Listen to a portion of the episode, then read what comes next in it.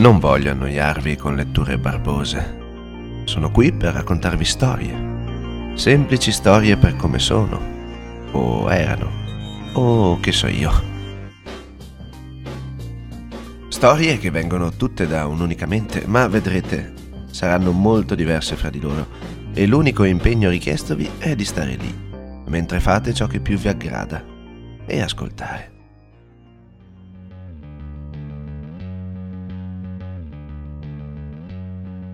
Ma c'era qualcosa di nuovo in questi tempi. E di peggiore. La tentazione della resa. Vorremmo essere invisibili. Stress, depressione. Cerchiamo di difenderci. Perché dimentichiamo le storie. Le storie che hanno più potere di quanto pensiamo. Ci fanno uscire di casa in cerca di avventure e influenzano la realtà. Le storie sono magiche.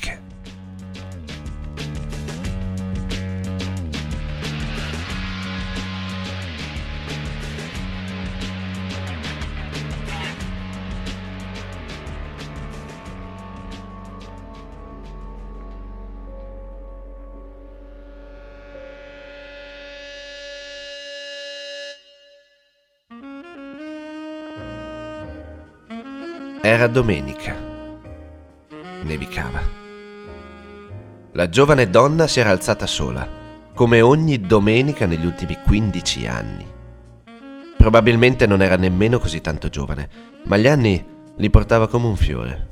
Non aveva figli, si era sempre rifiutata di crescere e allattare al suo seno bambini. Li riteneva solamente uno spreco d'energia francamente evitabile.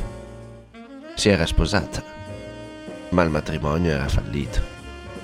Non volle mai chiarire le motivazioni, preferiva addormentarsi in un incauto silenzio che, tra le male lingue dei vicini di casa e di chi frequentava la chiesa della città, la mostravano gli occhi timorati di Dio come una zoccola da quattro soldi. Si raccontava che avesse tradito il marito con almeno dieci uomini e c'era chi giurava di aver visto varcare la soglia di casa sua un negro e chi un cinese. La giovane donna abitava in una villetta a schiera, modesta, nella periferia di San Diego. Fu il marito a decidere di trasferirsi lì, per lavoro. Il marito era un impiegato in banca, gli affari erano mediocri, la paga esigua, ma l'offerta d'impiego gli permetteva di lasciare quel buco di bilocale a New York. Vivere a New York è nobile, fino a quando non sei mangiato dall'affitto. Se sei sottomesso all'affitto, sei fottuto, disse una mattina alla moglie. Usò queste frasi per convincere la giovane donna a trasferirsi. In realtà, a ben saperlo per lui, non ce n'era nemmeno bisogno. Lei lo avrebbe seguito in capo al mondo. La giovane donna lo amava più del suo stesso cuore e a conti fatti fu per questo che non desiderò mai aver figli temeva di amare qualcuno di più di suo marito e per lei, afflitta, folle, irreale, ciò non era accettabile.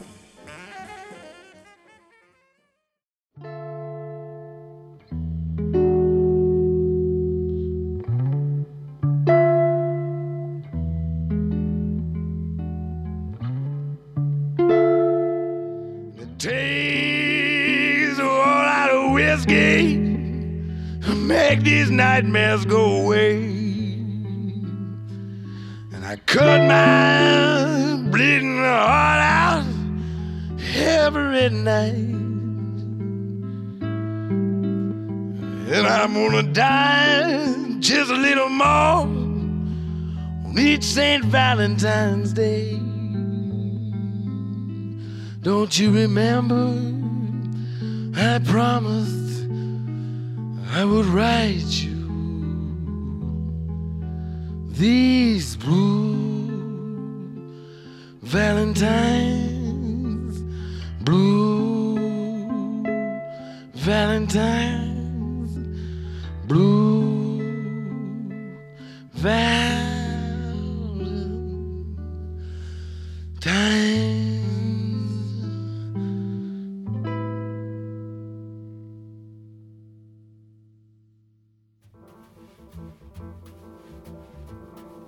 Si trasferirono nell'agosto del 1978.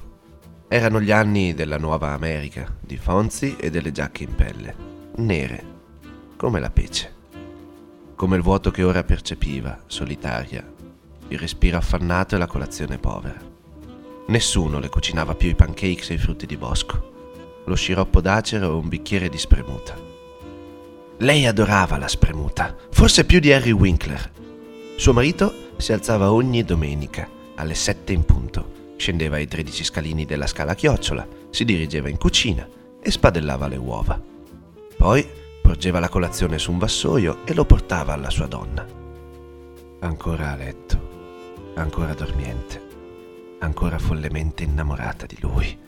Loro si amavano, si amavano per davvero come i giovani sedicenni americani e le giacche nere in pelle. Rimanevano accovacciati, abbracciati, avvinghiati fino alle 10 di mattina. Non un minuto di più, non un minuto di meno. La giovane donna cadeva poi nell'acqua bollente. Ah, insopportabile, nella vasca in ghisa. Chiedeva spesso al marito di unirsi a lei, ma sperava sempre di ricevere risposta negativa. Lui si radeva la barba, dandole le spalle. Il vapore offuscava gli occhi, l'acqua che sgorgava dal rubinetto placava ogni parola, ogni respiro. Lei inchiodò i suoi occhi sulla schiena del marito. Una volta, poi, per sempre. Era suo uomo. Nulla in più, nulla in meno.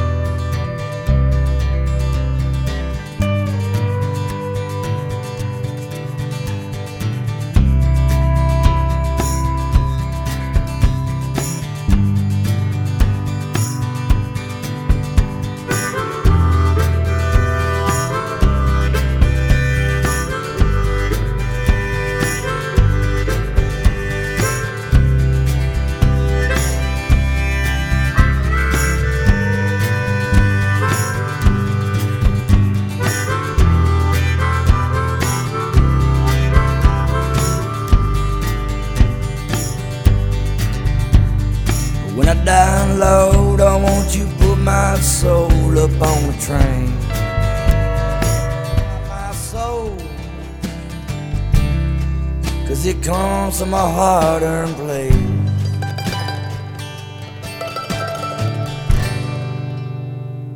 But on the south side of hell, I'm gonna want you take me home. Cause I've been gone for so long and loaded But on the south side of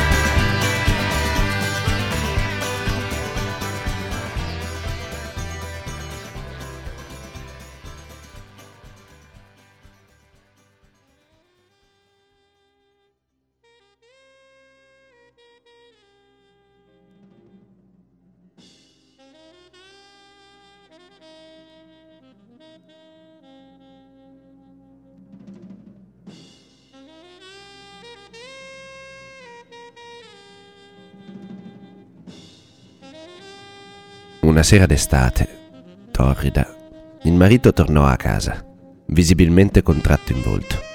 Pareva agitato. Cos'è successo? chiese la giovane donna. Mi dispiace, rispose lui nel modo più candido possibile. Parlami. Mi, mi hanno licenziato. La donna lo prese sotto braccio e se lo portò sul divano. Lo coccolò. Lui pianse. Lei sorrise.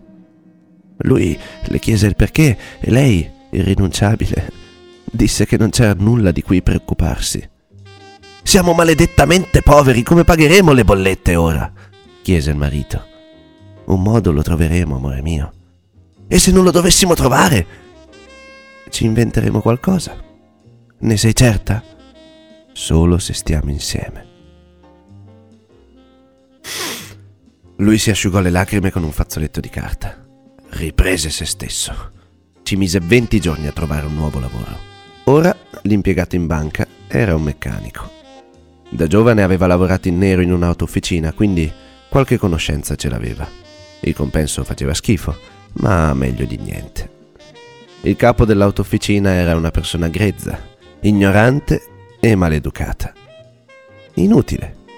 Un grassone con la canotta unta e un cappellino vecchio stile in testa, rosso e blu. Fumava.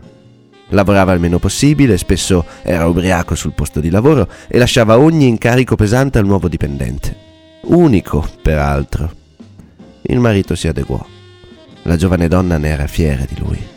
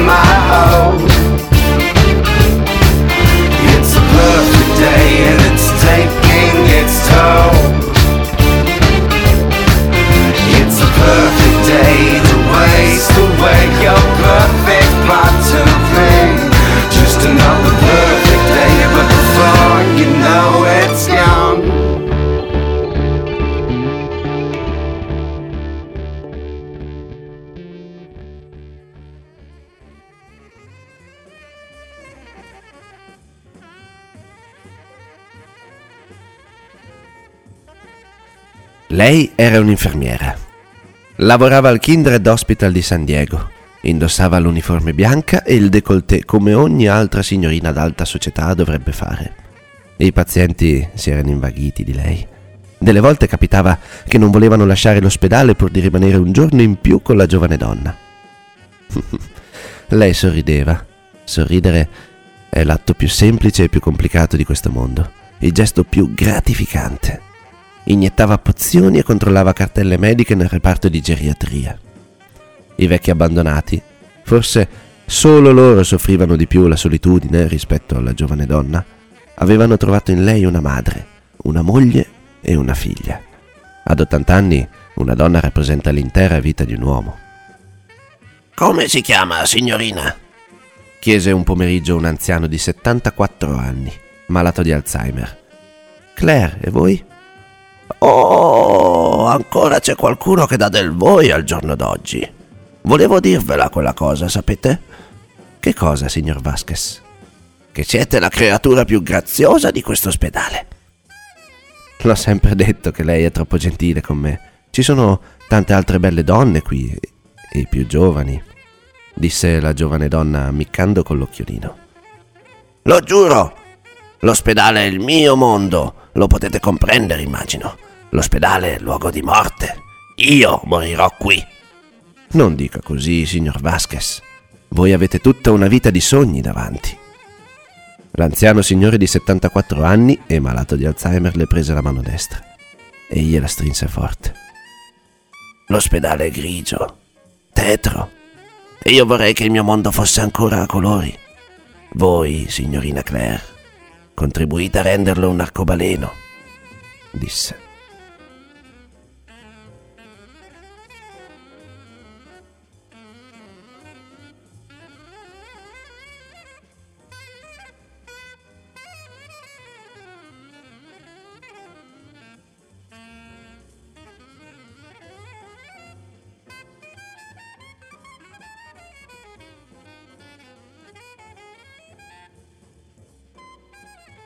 La giovane donna aveva un nome. Lei era tipa che girava col cartellino infilato nel camice per non far vedere il suo nome. Lei semplicemente non voleva che il suo fosse l'ultimo nome che i pazienti ricordavano quando lasciava l'ospedale. Se non possono ricordare i nomi dei propri figli o delle proprie mogli o mariti, lei diceva, perché devo rubare il loro posto? Quando tornò a casa, preparò la cena al marito, ansiosa di raccontargli la giornata. L'aspettò. Erano ormai le otto di sera e lei moriva di fame. Non mangiò nemmeno un boccone, non si permise. Ma il marito non arrivò. Non arrivò mai più. Alle nove esatte due uomini ben robusti bussarono alla porta. Dissero che il marito aveva avuto un incidente e che era ora in sala operatoria. Non scesero nei particolari, ma a Claire parve di capire che il paraurti di una macchina su cui stava lavorando si fosse staccato dalla carrozzeria, colpendo e squarciando la fronte del marito. Il capo dell'officina lo aveva trovato immerso in una pozza rossa di sangue e per chiamare 118 ci mise 10 minuti. Ubriaco marcio, nessuno gli credette in un primo momento. Il paramedico disse che se si fosse intervenuti più rapidamente, forse qualcosa si sarebbe potuto fare. Claire pianse. Pianse per anni. Ai giornali interessavano notizie più appetibili. Si sparse la voce che il marito fosse fuggito, condannato ad un sentimento rovinato da un negro o da un cinese. Ma Claire aspettò. Aspettò per sempre.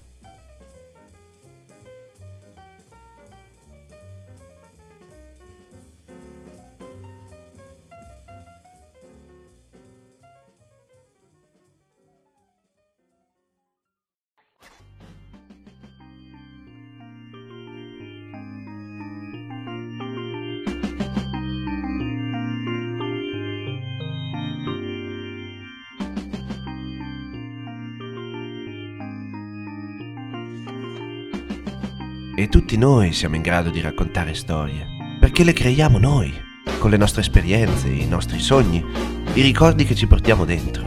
Noi siamo le storie.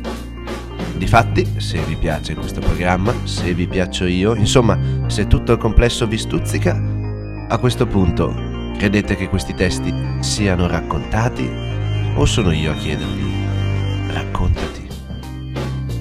Se questo vi interessa e siete scrittori in erba e desiderate un po' di diffusione, scrivetemi pure.